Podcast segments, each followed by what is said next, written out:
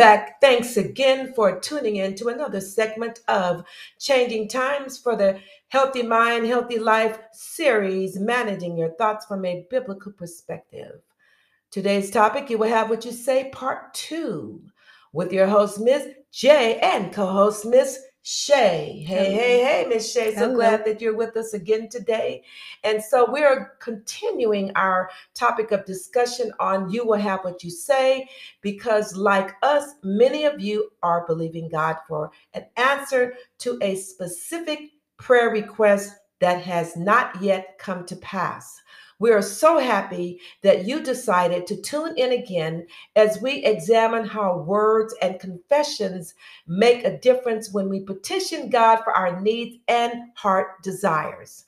In Mark 11 23, Jesus' words set the precedent for our confessions as it relates to asking, believing, and receiving.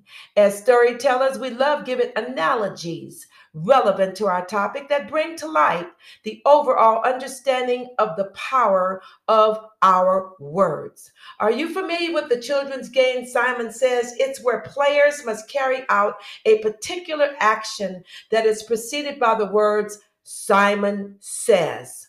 For example, Players are eliminated from the game by either following instructions that are not immediately preceded by the phrase or by failing to follow an instruction that does include the phrase Simon says. This fun filled children's game is a great model in describing how a simple act of obedience sets the standard for living. Is that not right, Miss Jane? That's right. In Mark 11 23, in the New King James Version, it says, For assuredly, for certainty, this is Jesus speaking.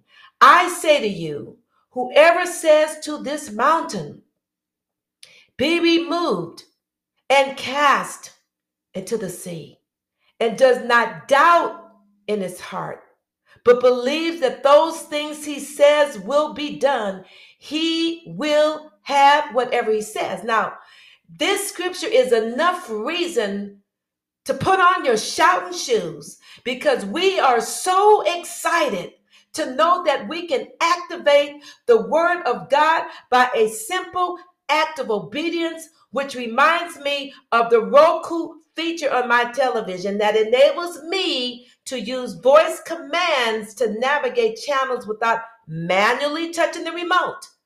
In like manner, when we follow the leading of the Holy Spirit, God responds and does the rest when we let go of that remote, that control, and allow God to navigate us.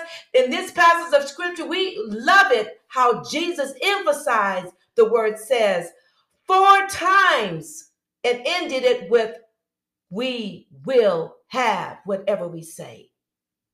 We can either have whatever we say, which enables us to be able to change our circumstances, or we can say whatever we have, which could make us victims of our circumstances. So, uh, as participants in our prayers, everything starts with us and ends with us.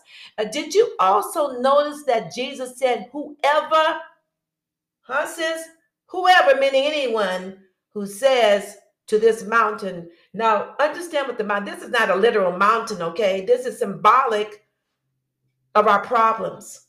The mountains are symbolic of our circumstances, the things we want removed. What do you say about that, Michelle? I mean, I mean, do, do you really, really believe it? When Jesus says something, do you really believe it? Do you think people really believe it?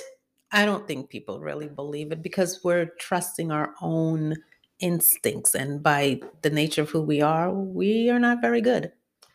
Oh, that, that that's that's very disturbing to hear that. You know, I would hope that the people that read the scriptures and and believe the words of Jesus would would would, would take Jesus at face value. This is what he said. I believe it. I'm going to apply it, and this is going to happen as a result. So uh, when we believe without doubting, we now have the assurance that what we said or what we say shall come to pass. Saying with believing and not doubting in your heart. Then you can have whatever you say. However, you may have done all those things and get frustrated when you see no immediate results for what you asked for. uh, should you now give up or wait until it is manifested? No, you should not. Keep persevering through. Keep persevering through. Yeah, the choice the choice is with yours. But understand it also depends on your motive. So so let's see what it says in James 4 in the uh, 4 and 3 in the ISV translations. It says, You ask for something, but do not get it because you ask for it for the wrong reason. Da da da, your own pleasure. In the ICB translations, it says, Or when you ask, you do not receive because the reason you ask is wrong. You want things only so that you can use them for your own pleasure, maybe to just show off a little bit. so let's let's pause for a moment before we move on to the next translation. Have you ever given Jesus a laundry list of things you want from him? I gave him one this morning. what did you ask for? Just like 200 things that I want God to do for me, right? Uh, did you ever think that, uh, do, do you even think now that, that some of those things you asked for, could it be due to selfish motives, maybe? I just wanted my day to go well, and I told him what I wanted him to do to ensure my day went well. Well, and sure I didn't would. stop to listen to what he had to say about my day. Well, I'm sure he was going to that. He wants our day to be great, right? Right. Uh, what about asking for things you don't need? We've been guilty of that too, right? right. Sometimes it is because of greed. Uh, just because our eyes fall on something we would like to have doesn't mean it's God's will for us to have it. Uh, uh for example, uh, just say for argument's sake that you have no transportation and you are taking the bus. You then petition God for a luxury car. How about an expensive car like a Bentley, which starts at around mm, 238,000 plus with an estimated annual routine upkeep of around $2,500? Mm. Uh, do you think God will give you a $200,000 plus car when you haven't even believed it for a Volkswagen? Not at all. and, and, and, well, maybe not a Volkswagen, but perhaps a less expensive car of your choice. Uh, you can start small and build up to a Bentley if you choose to do so. In the meantime, uh, let's not lose sight of our train of thought because remember in James 4 and 3, it, it's talking about motives, right? We are just talking about motives. Yes, that's right. Yeah, it's about the motives of your heart. Uh, but what is even more troubling is what it says in the JB translation that gets into the interior of other areas in the heart. In the ISV translation speaks to the motives, but the JB translation speaks to other heart issues like fights and arguments. Very interesting. Very interesting. Nonetheless, there are equally heart issues in life that need to be addressed, which left unchecked leads to an unanswered prayer. In the J.B. Phillips translation, it says this But what about the feuds and struggles that exist among you? Where do you suppose they come from? Can't you see they arise from conflicting passions within yourselves? You crave for something and don't get it. You are jealous and envious of what others have, and you don't possess it yourselves. Consequently, in our exasperated frustration, you struggle and fight with one another. You don't get what you want because you don't ask God for it. And when you do, He doesn't give it to you, for you ask in quite the wrong spirit. You only want to satisfy your own desires. This is a classic example of a person whose focus is on themselves. You, you know, you're right about that. And many times we wouldn't even think that that would be an issue. I'm fighting and arguing with people and wonder why you're asking God for something. The Bible says the affection with fervent prayer of the righteous man, not somebody that's arguing and fighting and fussing with everybody.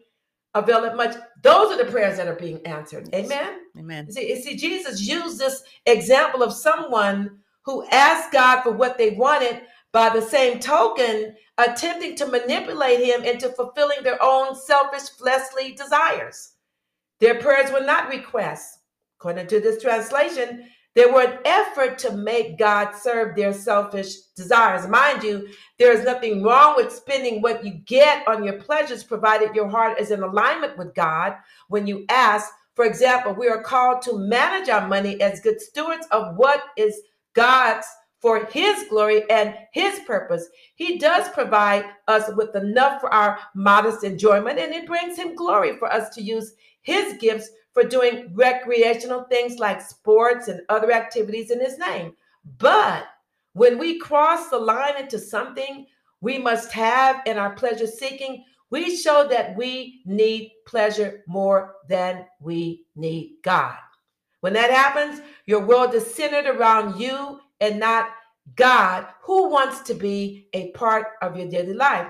So we must learn to be cognizant of how we approach God with our petitions. Is that not right, Miss Jaye? That's exactly right.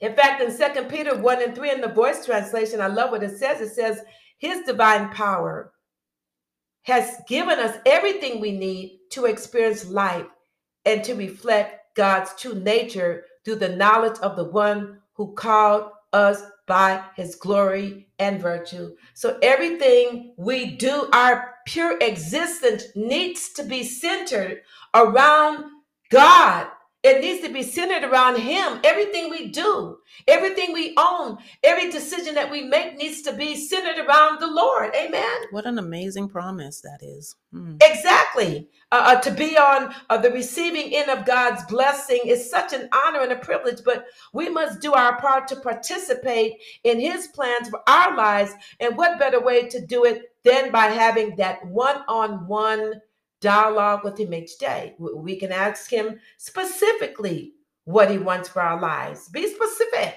Also, thank God for what we already have versus what we don't have. Thank, start thanking Him for that.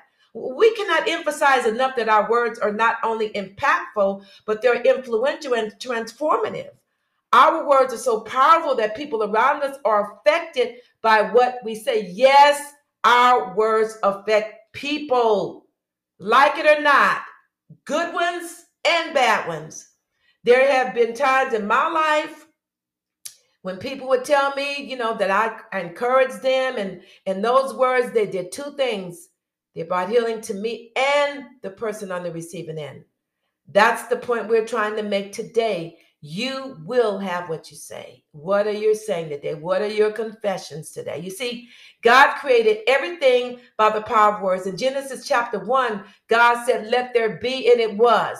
And so it is with us. Imagine the God given authority we have by speaking words that bring life and not death. That's why, uh, Ms. Chae, it's good to know that what you say can and does have the propensity to affect you, your actually, and someone else's life. Now, not just, you know, somebody else, but that, you know, a lot of people, just say the people that are around you. Mm-hmm. You could be in a in a group of people and your words does matter. I mean, it could either uplift somebody or make them feel really bad and discouraged. And that's not something we need to do, is it? No, it's not. Earlier, you talked about what was in the heart. I think what spills out in our words, it's exactly right. What's in our heart pours out. It starts in your heart. If you have poison in your heart, your words are going to be poisonous. And, and then you're going to ask God to help you provide these things. And it's not going to happen because you ask amiss. You ask with the wrong motive. You ask with the wrong heart. Exactly. So w- when you think about it, what Jesus said in Mark 11 23, that you will have what you say, and why do you think many of us struggle to apply those recommended words of Jesus so that we would have the victory? We don't believe. It's about the doubt that we have in our heart. Exactly. Uh, but what, but what's the formula for change? I mean, what what do we need to do? How about how about practice? Remember, our teachers once told us, "Practice makes perfect," or "Perfect practice makes perfect." If this is true, and we believe that it is, practice speaking words that give life over words that bring death. Say what you mean and mean what you say. This serves as a reminder that we are all subject to speaking word past patterns haphazardly, whether they are good or bad, right or wrong. Perhaps it is a habit we picked up from childhood.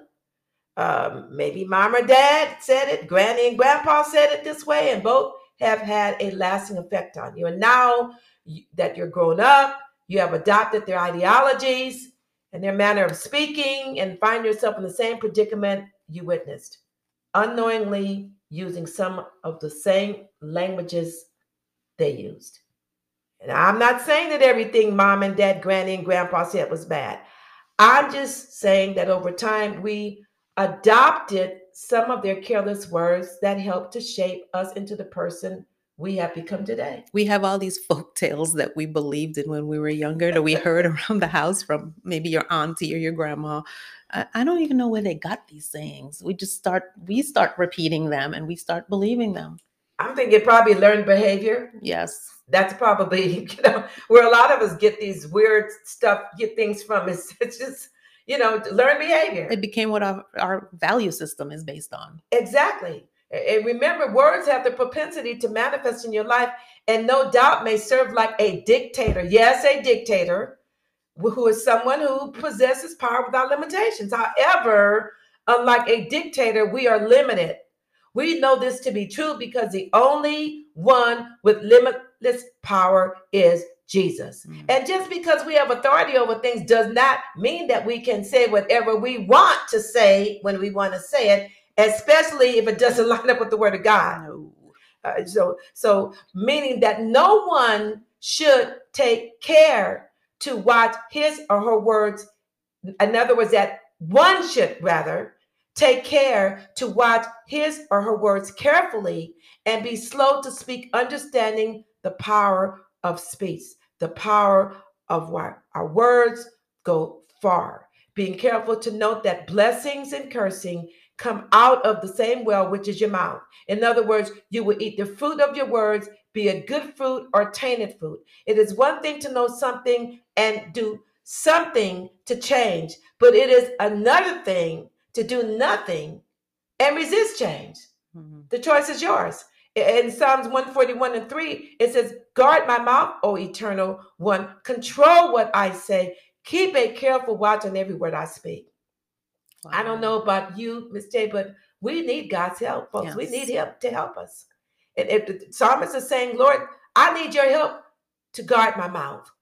You know, there's another translation that says, Lord, put a watch before my lips and a, a, a, watch before my mouth and a door before my lips, that I will not sin against you. Mm. So, along these lines, after reading the story of Zechariah, I am convinced that you can sabotage your blessings when you reject God's promises. Has there ever been a time in your life when you turned a deaf ear to God because of a lack of trust and, and confidence in Him to bring to pass what you prayed for? Say, for example, your boss offered to give you a raise if you completed a difficult task in record breaking time. But you have trust issues regarding your boss' offer. The spirit of doubt comes in and you fail to complete the task in record breaking time because you did not fully trust that your boss, maybe you didn't believe that he would deliver on his promise. Yeah. That's how we do God sometimes, right? Mm-hmm. Then sometime later, you ex- unexpectedly learn that he had every intention of delivering on his promise. You missed out on the blessing because you did not trust him to bring it to pass. That is how we treat God. We say things like, I don't believe God will do that for me. I don't have the money, the skills, nor the wherewithal to qualify for the job. Firstly, who told you that? Mm. God didn't. God never speaks doubt. God never speaks disbelief. People do. You believe the lie of the enemy, so you missed out on the blessing. Uh, think about this. I love the story of Zechariah. It's life lessons that I've learned just by reading the story, the do's and don'ts. When you do something wrong, yo, you pay the consequences. When you do something right, you reap the benefits. Zechariah prayed for a son. Think about this. And God heard him. He was a he was a praying man. He and his wife were praying people, always at the temple, always worshiping, always praising the Lord. The greatest position that we could we could be in is to be before God 24 hours a day, seven days a week. He prayed for a son. God sent an angel to inform him that his dream of having a son would be granted. Imagine God used an angel, amen, to inform Zechariah that what you prayed for is coming to pass, brother. Yeah. Zechariah unknowingly spoke doubt out of his mouth when he responded to the angel by saying, How can I be sure? I just told you. the angel said, What a doubter. Sorry, folks, but why in the world would you let the devil talk you out of something that God promised to you? All the time. And to make it easier on you, God even sent an angel. He makes it easy for us what, to make it easier on Zechariah. He sent an angel to reaffirm what, what Zechariah asked for, but yet he was still questioning God. It just doesn't make any sense. But here's the thing when God promises to grant you the answer to your prayer request, receive it and start celebrating. How about being silent while waiting until the prayer request comes to fruition. Time after time, we have nullified our prayers by saying things like, I have bad credit. How can I possibly qualify for the house of my dreams, although you prayed for a miracle? When you undermine the authority of the Holy Spirit, you cannot expect to receive anything from God. When you first petitioned Him, you should have already been expecting it to come to pass, although you may not see it right away. Don't be a Zachariah. Learn from him. Here's someone who asked for a son, yet still questioned God how he would bring it to pass. However, let's give Zachariah the benefit of the doubt because maybe he didn't know anything about the power words, right? So, because of his doubting spirit, what followed is even more laughable. God had to shut Zachariah's mouth so that he couldn't utter any more words of negativity over what God had promised.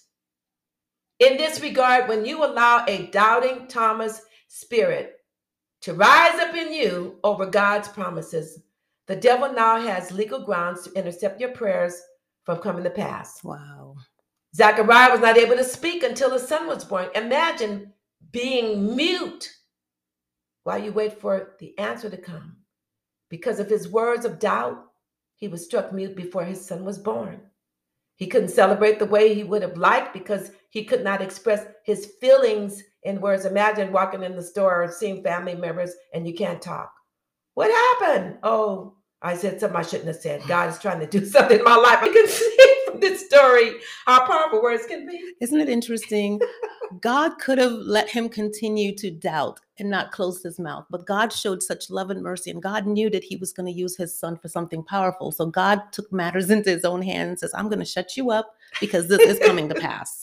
Amen. And I'm and thinking about this. We make declarations and confessions with our mouths, and we expect that one day God will bring uh, bring it to pass. So Jesus, we know to be a man of few. Everything Jesus said was purposeful. He was a man of few words, right? Yes. He said what he meant, and he meant what he said. But everything he said had meaning to it. He just had frivolous conversations right? Right. His words were so powerful and impactful that everywhere he went, he drew enormous crowds who were mesmerized and enamored by his candor, his wisdom, and the power by which he spoke.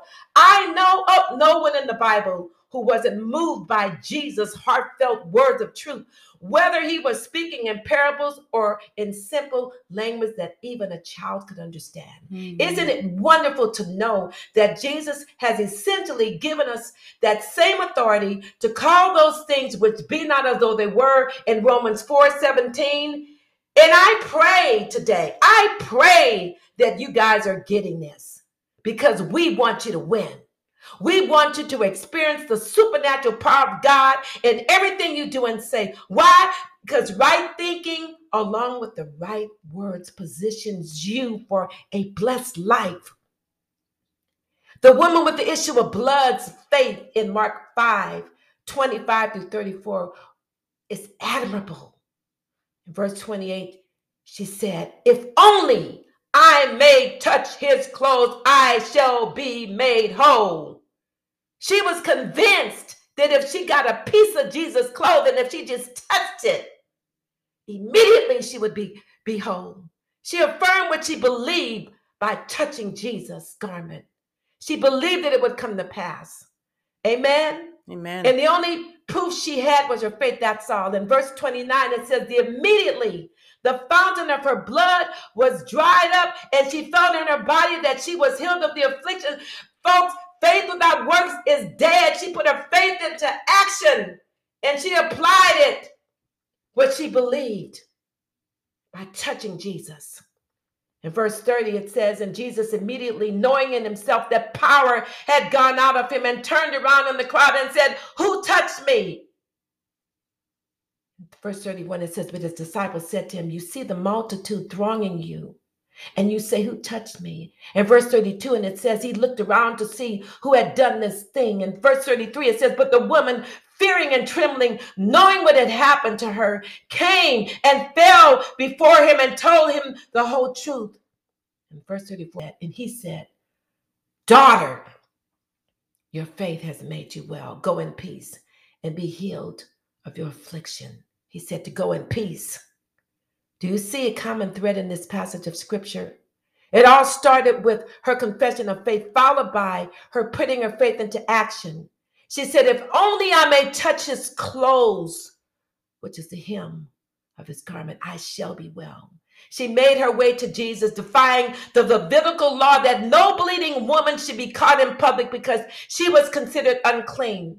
And although she faced the decision to stay home and suffer and miss her blessing, miss her healing, she made her way to Jesus because she was intentional about pursuing him for her healing. Yes. Words matter. She had what she said, she did it. Her words of faith and belief in a God who heals ushered in his power to heal her, and she went away celebrating. Miss Chae, given the account of this incredible story of healing, what can we learn from this woman?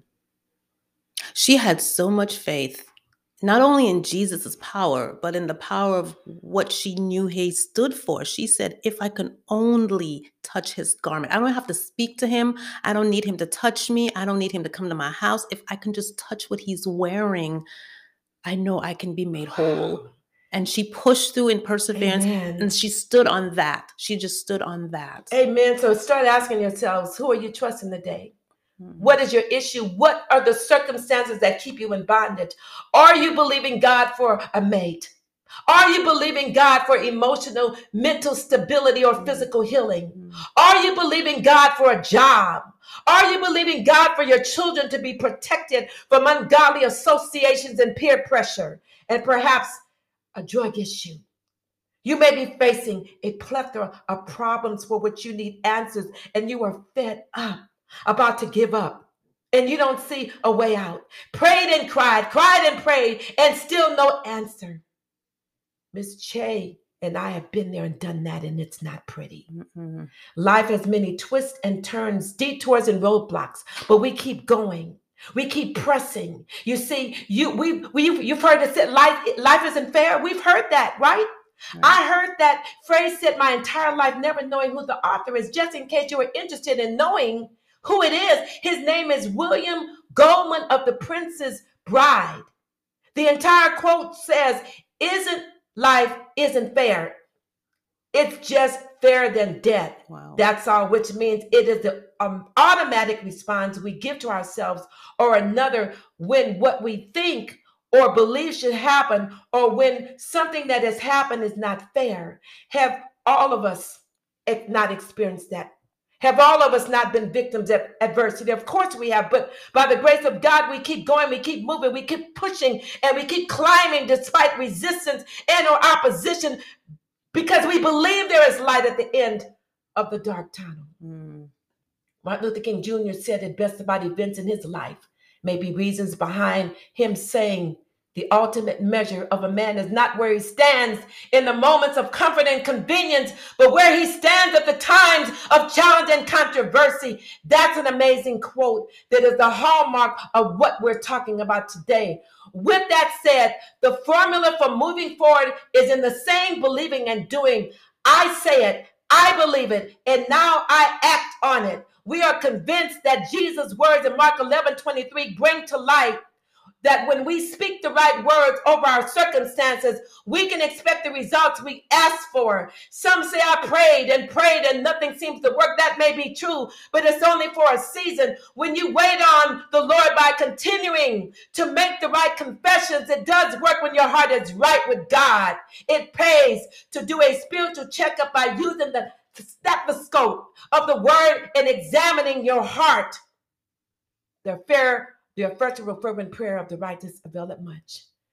Thanks again for tuning in.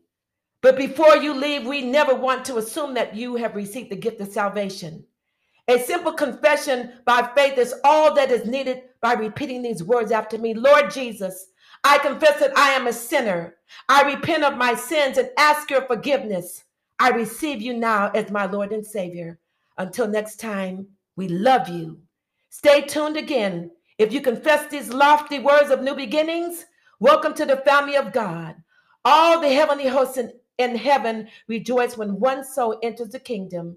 And remember, you will have what you say.